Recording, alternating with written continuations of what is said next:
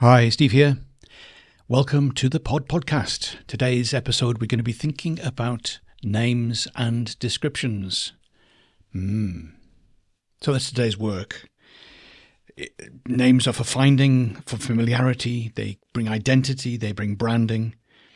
It's important to get it right, but don't get stuck with it. Use a working title if you have to. It can be clever, but don't be too clever. Keep it clear. Keep it simple. Alex DiPalma and Seth Godin once talked about this. Let's listen in. Knock, knock. Who's there? Tension. Mm. Because I said knock, knock, you needed to say who's there. Yeah. We all know that Finding Richard Simmons was a sensation. Mm-hmm. We also know that S-Town was a sensation. Yes, rightfully so. And we allowed to have spoilers on this podcast? I think we should be allowed to have spoilers yeah. on the podcast. So in the description of S-Town, mm-hmm. it doesn't say a multi-episode podcast in which a guy goes crazy and dies. Mm-hmm. Right? It's a great example, yeah. And in the in the Finding Richard Simmons podcast, it did not say a fan goes a little bit nuts and at the end finds out that Richard's actually okay. Right. It's a knock-knock joke. Right. And the description is knock-knock. And what the, you want the person seeing the description to do is say, who's there? That's very true.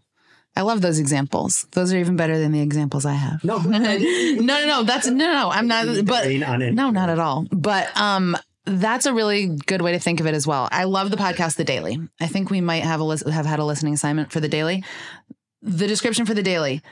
This is what the news should sound like. The biggest stories of our time told by the best journalists in the world. Audacious. That's simple. Audacious? Who can make a promise like that? Only the New York Times. Uh-huh, exactly. Only the New York Times. And it's true. They are actively changing the way the news sounds. The Daily has shaken up how it's not like your typical N P R newscast, which is how the news used to sound. This is changing the way the news sounds. And it is told exactly like, as they claim, the best journalists in the world, which they have the benefit of saying is true. Right. So that one I love. I love for both of one of our favorite podcasts. Design is everywhere in our lives, perhaps most importantly in the places where we've just stopped noticing. ninety-nine percent Invisible is a weekly exploration of the process and power of design and architecture. So it's a knock-knock joke because they don't say it's going to be about the tube man or challenge coins. Mm-hmm. They make a promise, fairly audacious, which is we will help you see something you haven't seen. If they have enough credibility, because they have seven thousand reviews, mm-hmm. you say, oh, really? And you've challenged the listener to say, yeah, really? And then maybe they'll listen to an episode. Again, right. That same tension each time is yeah. created. Tension is a great thing to think about. Don't rush this. Definitely. It's almost like a poem. Like this is, there's not that many words here. Make sure every word counts.